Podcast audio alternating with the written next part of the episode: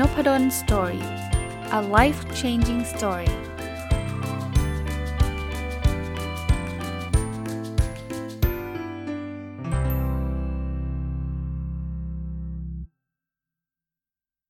สวัสดีครับ ยินดีต้อนรับเข้าสู่นพดล Story พอดแคสต์นะครับ วันนี้จะเอาหนังสือภาษาอังกฤษ ที่ชื่อว่า Give and Take เขียนโดย Adam Grant นะครับ มารีวิวให้ฟังนะแต่ก่อนที่จะรีวิวเนี่ย ต้องพูดแบบนี้ก่อนนะฮะต้องอันนี้เป็นข้อสังเกต กับตัวเองเนาะว่าปีนี้ผมเป็นเป็นปีที่ผมอ่านหนังสือภาษาอังกฤษได้น้อยกว่าปกตินะ เพราะว่าทุกปีเนี่ยต้องเรียกว่าอ่านประมาณสัปดาห์ละเล่มมาตลอด ผมว่ามันมีส่วนเกี่ยวข้องกับไอ้ OKR ที่ผมตั้งนะเพราะว่าปีก่อนๆเนี่ยผมเคยตั้ง OKR ไว้ว่าผมจะอ่านหนังสือภาษาอังกฤษให้ได้ 52 เล่มต่อปี แล้วก็ไม่เคยพลาดเลยนะ 5-6 ปีมาไม่เคยพลาดเลยคราวนี้ปีนี้เนี่ยผมเพลินมีคนถามว่าเอ๊ปีหนึ่งเนี่ยอาจารย์อ่านหนังสือทั้งหมดกี่เล่ม ผมก็เลยปรับ ไอ้ OKR ใหม่ เพราะว่าผมก็อยากจะรู้เหมือนกันว่าผมอ่านหนังสือทั้งหมดกี่เล่มนะ OKR มันจึงกลายเป็นผมจะอ่านหนังสือให้ได้ ถ้าจำไม่ผิด 120 เล่มต่อปีนะครับ โดยที่รวมทั้งภาษาไทยภาษาอังกฤษ คราวนี้พอพอเป้าที่มันเกี่ยวข้องกับหนังสือภาษาอังกฤษหายไป คือไม่มีโคต้าแล้วกลายเป็นว่าตอนนี้ก็เลยด้วยด้วยด้วยธรรมชาติของความเป็นคนไทยมั้งครับหนังสือภาษาไทยมันอ่านง่ายกว่า ก็เลยหยิบภาษาไทยมาจนกระทั่งไม่ค่อยได้แตะภาษาอังกฤษ มากเท่าที่ควร แต่จริงๆ ก็จะมีหนังสือภาษาอังกฤษที่อ่านค้างอยู่เสมอนะ ก็คือยังไม่ได้ทิ้งว่าไม่ได้อ่านเลยแหละ แต่ว่ามันก็เลยทำให้หนังสือภาษาอังกฤษไม่ค่อยได้อ่าน ถ้าใครสังเกตนะ ผมก็ไม่ค่อยได้เอาหนังสือภาษาอังกฤษมารีวิวบ่อยครั้งเท่ากับในอดีตนะ แต่กลับมาที่หนังสือเล่มนี้ครับ Give and Take เนี่ยเป็นหนังสือของ professor Adam Grant ซึ่งเป็นหนังสือเล่มแรก ๆ เลย ที่ professor Grant เนี่ยเป็นคนเขียนนะครับ ผมผมเป็นคนที่ไปได้อ่านหนังสือของ Adam Grant เนี่ย เป็นเล่มล่าสุดก่อน จริง ๆ ถามว่ารู้จักไหมได้ยินชื่อมานานแล้ว แล้วอยากอ่านมานานแล้ว Give and Take Original ซึ่งเล่ม Original ในกำลังอ่านอยู่นะฮะ แต่ว่าก็ก็ไม่เคยมีโอกาสจะได้ไปซื้อมาสักทีเพราะคือพอจะไปซื้อหนังสือใหม่ก็เกรงใจหนังสือเก่าอะที่ค้างอยู่เนี่ยจนกระทั่งวันหนึ่งไปร้านคิโนคุนิยะเนี่ยไปซื้อหนังสือของอดัมแกนเล่มล่าสุดคือ Think Again มาอ่าน แล้วอ่านแล้วชอบมากชอบมากก็เลยไปกว้านซื้อหนังสือเล่มเดิมๆของเขามา ก็ได้มีโอกาสมานั่งอ่านหนังสือเล่มนี้อะอันนี้เกินที่มาที่ไปสักนิดหนึ่งคราวนี้หนังสือเป็นเรื่องเกี่ยวกับอะไรนะครับ ผมทำมาเป็นย่อยมาเป็น 7 ข้อคิดที่ได้จากหนังสือเล่มนี้แล้วกันนะครับ คือชื่อมันคือ give แปลว่าให้ take แปลว่ารับนะครับ ในหนังสือตีมันเป็นแบบนี้เขาบอกว่าคนเราเนี่ยจะมีอยู่ 3 กลุ่มหลักๆ กลุ่มแรกเนี่ยคือ taker taker ก็คือแบบฉันฉันอยากได้มากกว่าอยากให้อะ่ะนั่นเป็นพวกที่แบบ ถ้าคิดอะไรแล้วถ้าเกิดฉันได้มากกว่าให้เนี่ยฉันถึงจะทำนะกลุ่มที่2เนี่ยกลุ่ม matcher matcher match ที่แปลว่าเท่าเทียมกันนะครับ จับคู่กันเนี่ยคือนี้คือคือให้รับ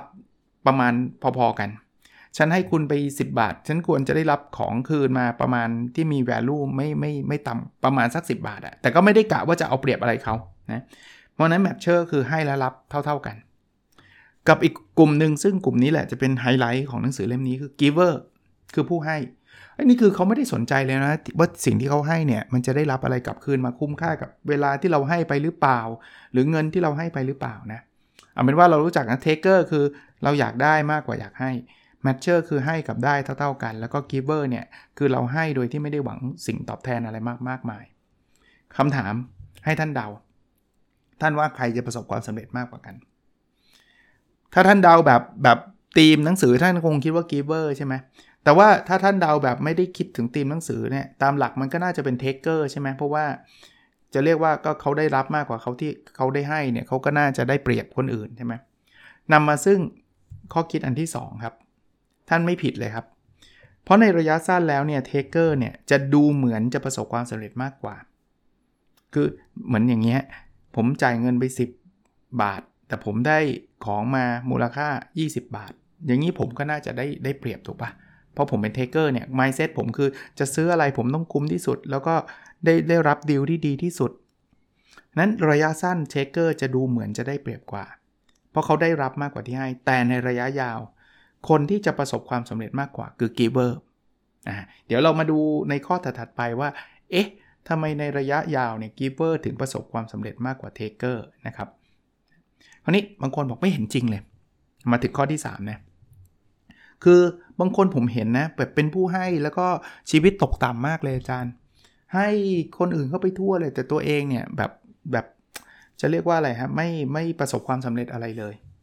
ก็ใช่ครับหนังสือเล่มนี้เขาก็ไม่ได้บอกว่า any giver นะคือไม่ใช่ giver ทุกคนจะประสบความสำเร็จเขาบอกว่ามันต้องแบ่งประเภทย่อยไปอีกนะครับมันมี giver แบบประเภทที่ว่า ให้แบบไม่ได้ดูอะไรเลย ฉันจะให้ทุกคนดี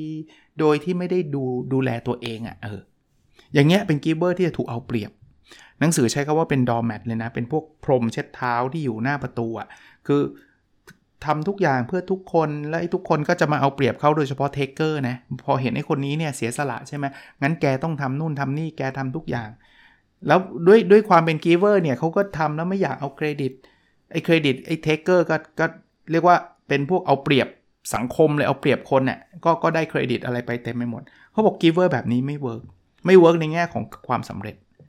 giver ที่สำเร็จคือคนที่ให้เหมือนเดิมนะ แต่ให้แล้วคิดถึงตัวเองด้วย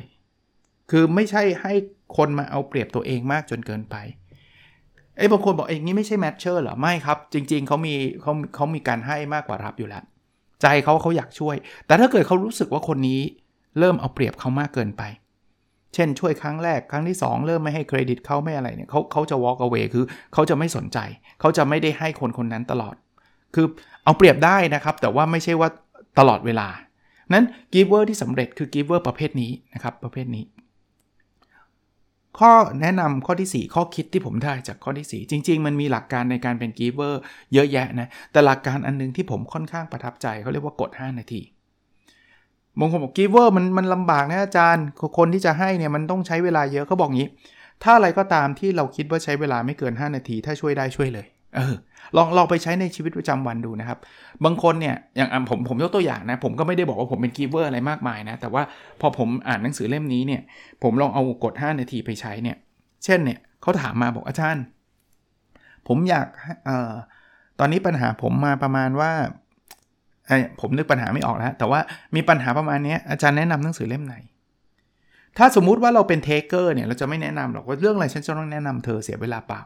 เวลาฉันมีคุณค่านะ แนะนำเธอแล้วฉันได้อะไร อย่างนี้จะเป็น taker ถ้าเป็น matcher เนี่ยฉันผมก็ต้องคิดการตอบต่างตอบแทนนะว่าถ้าผมแนะนำไปแล้วช่วยมาไลฟ์เพจผมหน่อยนะ อะไรเงี้ยซึ่งก็จะเป็น matcher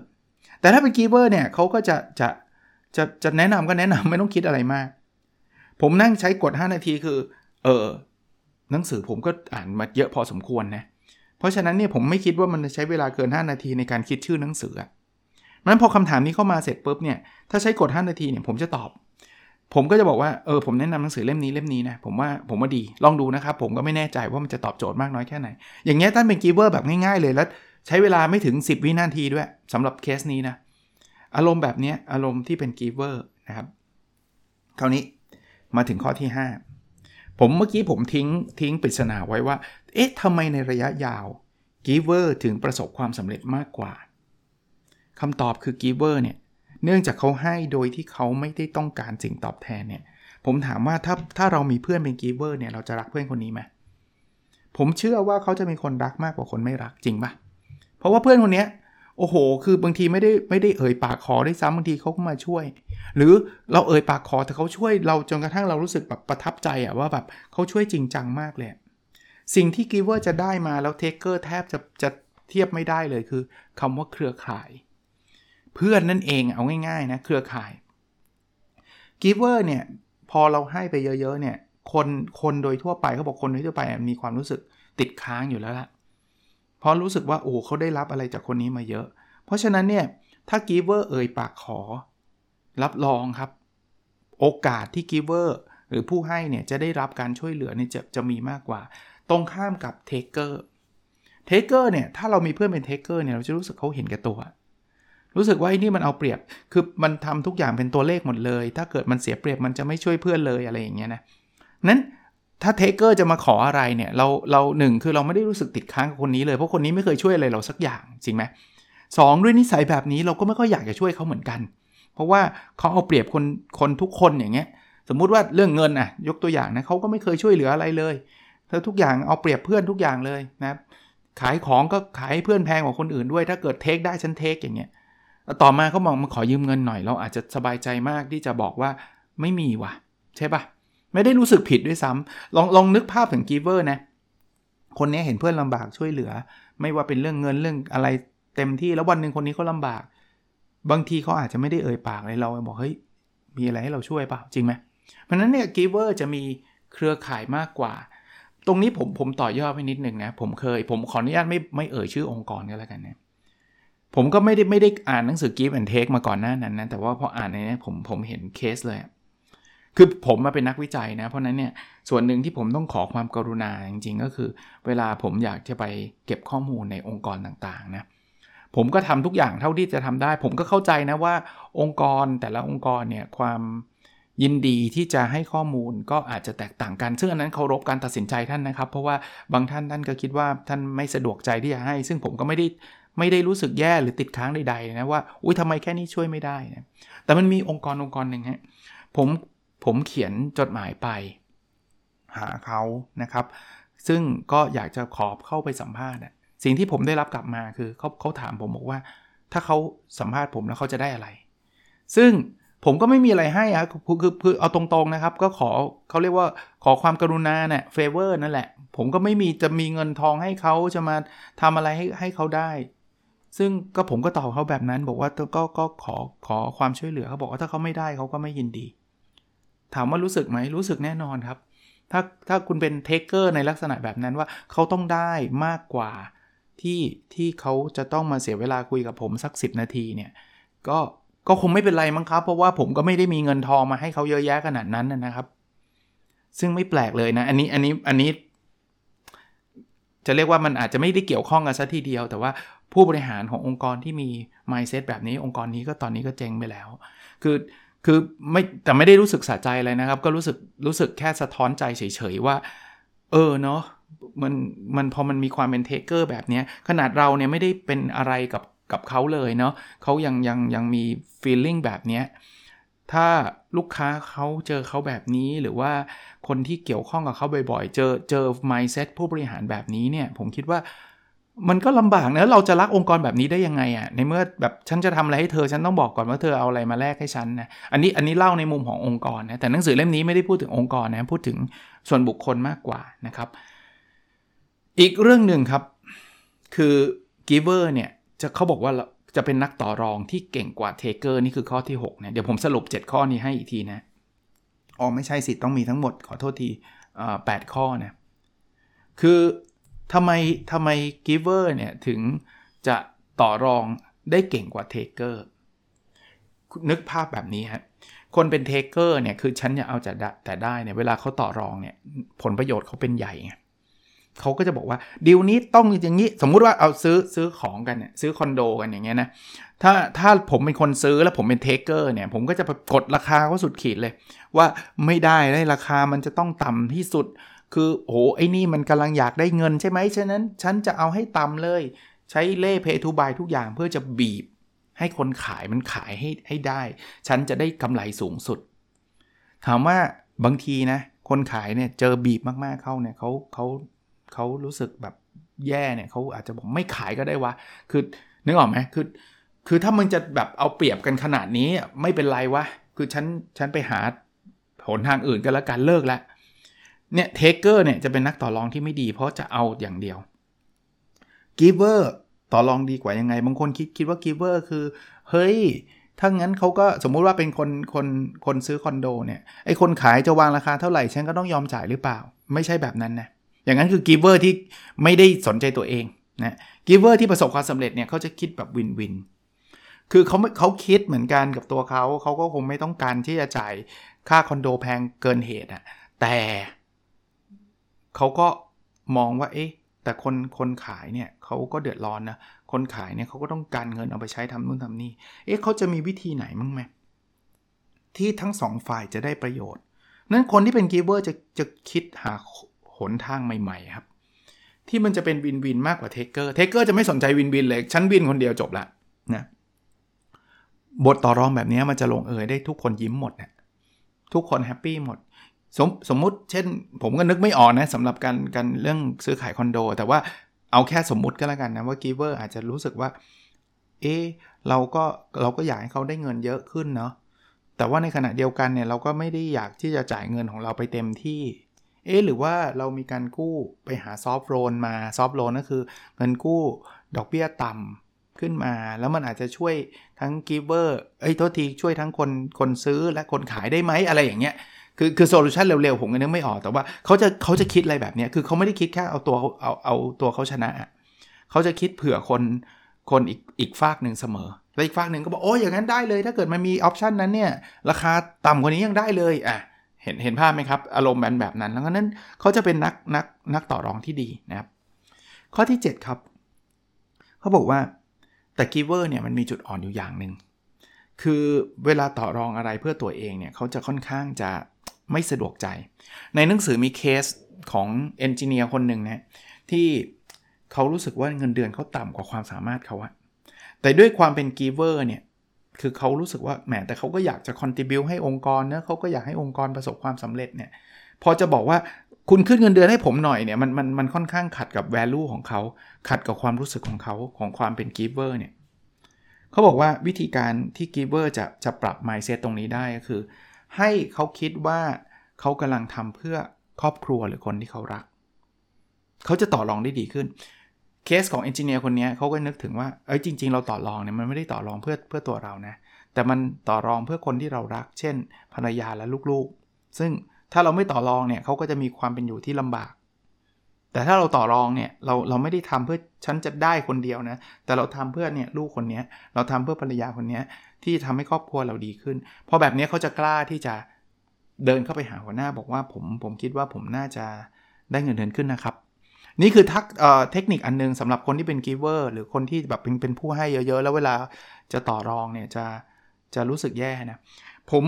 ส่วนตัวนะ ผมต่อยอดให้หนังสือไม่ได้เขียนเรื่องนี้แต่ว่าผมเคยจัดพอดแคสต์ตอนหนึ่งเนี่ยเรื่องเรื่องที่เวลาหลาย ๆ คนเนี่ยพอไปทำธุรกิจเนี่ย พอจะขายของแล้วต้องคิดราคาเนี่ยรู้สึกผิด เหมือนกับมันมันตะขิดตะขวงใจเนาะที่จะบอกว่าสินค้านี้ราคาเท่าเท่าเท่านี้ เพราะว่าพอบอกราคามันเหมือนกับคนอื่นเขาต้องมาช่วยซื้อเราอะอันนี้ผมคิดอันนี้ผมต่อยอดเองเลยนะ ผมคิดว่าเรามีลักษณะของกีเวอร์ไง เรารู้สึกว่าเราอยากให้อยากให้อยากให้ไงพอเราจะต้องคิดว่าเขาจะต้องจ่ายเงินเรารู้สึกผิดเนี่ยให้คิดแบบนี้ครับว่ามันไม่ใช่เขามาบริจาคเงินให้เรานะ สิ่งที่เราทำเนี่ยเราต้องช่วยเขาอยู่แล้วนั้นไอสิ่งที่คุณทำเนี่ยสมมุติว่าคุณคุณจะขายคอร์สสอนเขาเนี่ยคุณกำลังทำให้ชีวิตเขาดีขึ้น มันจะตรงกับแวลูคุณมากขึ้น นั้นไอ้เงินที่เขาจ่ายมาเนี่ยมันต้องคุ้มค่า คนเป็นกีเวอร์เนี่ยพอได้คิดแบบนี้เนี่ยเขาจะทำสุดฝีมือเลยครับ แล้วแล้วมันจะคุ้มจริง ๆ ครับ สิ่งที่เขาทำเนี่ยเขาจะเขาจะมีความสุขถึงแม้ว่าเขาจะได้รับเงินเขาจะไม่รู้สึกตะขิดตะขวงใจว่าโอ้ฉันได้รับเงิน ได้รับเงินก็ต้องได้รับครับ เพราะว่าสิ่งที่เขาได้ไปเนี่ยมันมีมูลค่ามากกว่าเงินมหาศาลเนาะข้อที่ 8 ครับข้อสุดท้ายครับบอกว่าอยากที่จะเป็น giver ที่ประสบความสำเร็จเนี่ยพยายามฟังให้เยอะกว่าพูดครับ อย่าเป็นคนพูดเยอะให้ฟังเยอะๆนะครับ เข้ากลุ่มที่มีคนที่มีเป็นเป็น giver เยอะๆอะเดี๋ยวนี้มันมีออนไลน์กลุ่มมันมีอะไรนะแล้วไม่มีอะไรที่จะหยุดยั้งคุณได้ครับ เริ่มให้มากกว่ารับ ใหม่ๆ เราอาจจะรู้สึกทำยังไงยังไง แต่ว่าถ้าเราทำไปนะ ผมเสริมให้นะครับ บางกิจกรรมที่เรามีความตั้งใจให้โดยที่ไม่ได้มีความคาดหวังหรือคาดหมายที่จะต้องได้รับอะไรที่เกิน เกินสิ่งที่เราให้เนี่ยคือรับไม่ได้ผิดบอกไปแล้วนะครับ แต่ว่าถ้าเราไม่ได้คาดคาดหมายที่จะรับเนี่ยมันเป็นความสุขส่วนหนึ่งนะอีเวนต์อันนึง หรือว่าหลักฐานอันนึงที่ผมอยากจะแชร์ก็คือพอดแคสต์อันเนี้ยผมมั่นใจเลยนะว่าถ้าเกิดพอดแคสต์ด้วยความเป็น ถ้าถ้าผมเป็น taker มาก ๆ เนี่ยนะผมผมเลิกทำพอดแคสต์ไปละเพราะผมรู้สึกว่าบุ้ยมันจะต้องได้ตังค์มากกว่าเวลาที่เราเสียไปพอดแคสต์เนี่ยผมเคยคำนวณนะผมใช้เวลาประมาณวันละ 2 ชั่วโมง ในการทำหนึ่งตอนที่ท่านฟังอยู่ตอนนี้ครับ ตอนประมาณสัก 20บวกลบเนี่ยยีนาทีกว่าๆเนี่ยทั้งหมดเนี่ยใช้เวลาประมาณ 2 ชั่วโมง เพราะว่าผมทำเองคนเดียว 100%ถ้าผมคิดเป็นแบบ taker เนี่ยผมเริ่มคิดแล้ว2ชั่วโมงเนี่ยผมเอาไปทำอย่างอื่นผมได้ตังค์ตั้งเยอะ เพราะฉะนั้นเนี่ยถ้าจะทำพอดแคสต์หนึ่งตอนเนี่ยผมจะต้องได้ตังค์เท่านั้นเท่านี้สปอนเซอร์มันต้องเข้ามาเท่านั้นเท่านี้ ซึ่งผมมั่นใจเลยว่าถ้าเคสแบบนี้ผมอาจจะผมผมอาจจะใช้คำว่าไม่คุ้มที่จะทำแต่พอผมมีความ sense ของความเป็น giver เนี่ยเฮ้ยเราอยากทำให้คนฟังแล้วเขามีความสุขอะ ผมอยากให้คนฟังแล้วเขาได้เอาไปใช้จริง สิ่งนี้มันไม่ใช่เป็นเป็นเป็นเป็นเเป็นผลตอบแทนในรูปตัวเงิน หรืออะไรที่จะทำให้ผมดีขึ้นนะแต่เราเราแค่ได้ทำเราก็รู้สึกดีแล้วอะผมว่ามีส่วนอย่างยิ่งนะที่ทำให้ผมทำพอดแคสต์มาตอนนี้จะครบ 1,100 ตอนแล้วอะซึ่งบางคนถามว่าทำไงได้ทุกวัน ผมว่าไอ้มุมนี้แหละนะครับประสบความสำเร็จไหมก็แล้วแต่ว่าคำว่าสำเร็จนิยามกันยังไง ถ้านิยามว่าต้องมีคนฟังเป็นแสนคน ผมอาจจะไม่ประสบความสำเร็จ แต่ถ้านิยามของผม ที่ผมใช้อยู่ก็คือมันมีคนฟังอย่างน้อยหนึ่งคนเนี่ยที่เอาสิ่งที่ผมพูดเนี่ยไปใช้เป็นประโยชน์ทำให้ชีวิตเขาดีขึ้นเนี่ยผมว่าผมสำเร็จแล้ว นั้นก็ก็ทดลองดูนะครับท่านไม่ต้องทำพอดแคสต์ก็ได้ แต่ว่าผมเชื่อมั่นนะครับว่าGiver เนี่ยจะประสบความสำเร็จได้ง่ายกว่า Taker สรุป 8 ข้อคิดนะเมื่อตอนต้นผมไม่พูดผิดว่า 7 ข้อคิด 8 ข้อคิดที่ได้จากหนังสือ Give and Take ของ Professor Adam Grant จาก University of Pennsylvania นะ Wharton นั่นคือ Wharton เป็นชื่อของ Business School นะ อาจารย์ Adam Grant อยู่ใน Business School ของ Pennsylvania ซึ่งเป็น Top School เลยล่ะนะข้อที่ 1 คนเรามี 3 ประเภทคือ Taker คือคนที่อยากรับมากกว่าได้ Matcher คือคนที่ให้และรับเท่าๆกัน แล้วก็ Giver คือคนที่ให้โดยที่ไม่ได้หวังผลตอบแทน ข้อ2ในระยะสั้นเนี่ย Taker จะดูสำเร็จมากกว่า แต่ระยะยาวแล้ว Giver จะสำเร็จกว่านะครับข้อ 3 ไม่ใช่ Giver ทุกคนจะสำเร็จนะครับ Giver ที่สำเร็จคือคนที่ให้โดยที่ไม่ไม่ไม่ได้ให้ใครมาเอาเปรียบตัวเองมากจนเกินไป ข้อ 4 อยากเป็น Giver โดยใช้กฎ 5 นาที คือถ้ามีอะไรที่เราช่วยเขาได้โดยใช้เวลาไม่เกิน 5 นาทีช่วยได้ช่วยเลยข้อ 5 ครับ Giver ที่สำเร็จเพราะเขามีเครือข่ายมากกว่า Taker ในการการที่เขาให้มากกว่ารับนี่แหละ มันจะเป็นการบิ้วเครือข่ายนะครับ ข้อ 6 ครับ giver จะแตกต่อรองเก่งกว่า taker เพราะว่า giver จะไม่ได้คิดถึงแต่ตัวเองครับ จะคิดถึงอีกฝ่ายว่าเขาต้องได้ประโยชน์ เพราะนั้นก็จะคิดค้นทางออกใหม่ๆ ที่เป็น win-win มากกว่า taker ข้อ 7 ครับ เวลา giver ต้องต่อรองเพื่อตัวเองเนี่ยก็จะต่อเขาจะรู้สึกไม่ดีวิธีแก้ก็คือ ให้เขาปรับความคิดว่าเขากำลังทำเพื่อครอบครัวหรือคนที่เขารัก เขาจะต่อรองเพื่อตัวเองได้ดีขึ้น และข้อ 8 ครับ อยากเป็น giver ที่ประสบความสำเร็จพยายามฟังให้มากกว่าพูด เข้ากลุ่มที่มี giver เยอะๆ แล้วเริ่มต้นให้มากกว่ารับนะครับ ก็ลองไปหาดูนะครับ หนังสือชื่อ Give and Take นะครับ ผมซื้อมาจากคิโนคุนิยะนะครับ ของ Professor Adam Grant หวังว่าจะเป็นประโยชน์นะครับ แล้วเราพบกันใน episode ถัดไปครับ สวัสดีครับ